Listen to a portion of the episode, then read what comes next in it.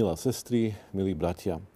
V katedrále svätého Michala v Bruseli býva zaujímavá výstava. Pred Vianocami tam zhromaždia Betlehemy z celého sveta. Sú rozložené po obvode rozlahlej katedrály.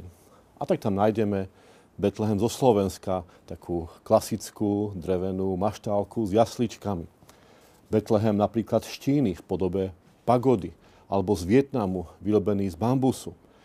Je tam aj africký Betlehem, ktorého strecha je slamená a v jasličkách leží Ježiš ako malé černovské dieťatko a môžeme tam vidieť aj Betlehem eskimácky, ktorý predstavuje iglu.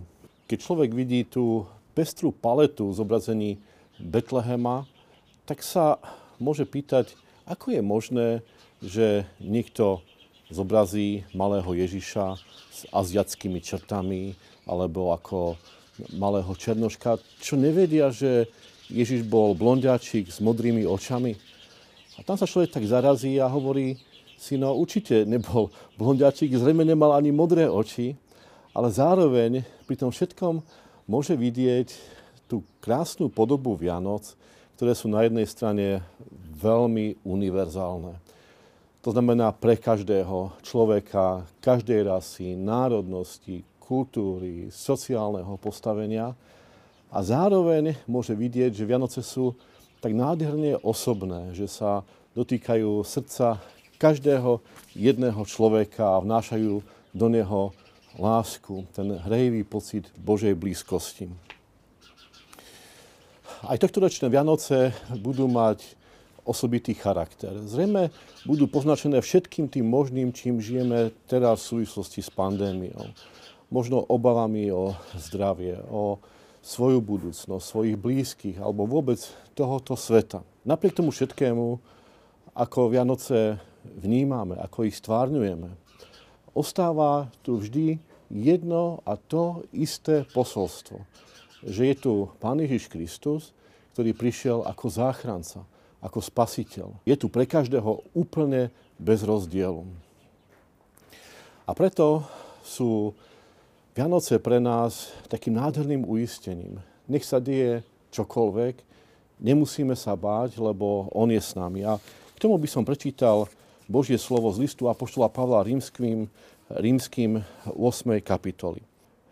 Ten, ktorý neušetril vlastného syna, ale vydal ho za nás všetkých, ako by nám nedaroval s ním všetkom. Kto bude žalovať na vyvolených božích? Je to Boh, ktorý ospravedlňuje. Kto ich odsúdi? Je to Kristus, ktorý umrel, ba i z mŕtvych stál. Je na pravici Božej, aj sa prihovára za nás.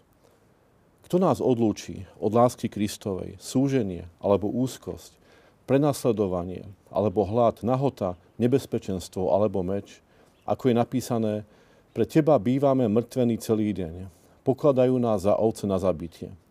Ale v tomto všetkom slávne zvíťazíme skrze toho, ktorý si nás zamiloval, lebo som presvedčený, že ani smrť, ani život, ani anieli, ani kniežatstva, ani prítomnosť, ani budúcnosť, ani mocnosti, ani vysokosť, ani hlbokosť, ani nejaké iné stvorenstva nebudú nás môcť odlúčiť od lásky Božej, ktoré je v Kristu Ježiši, našom pánovi.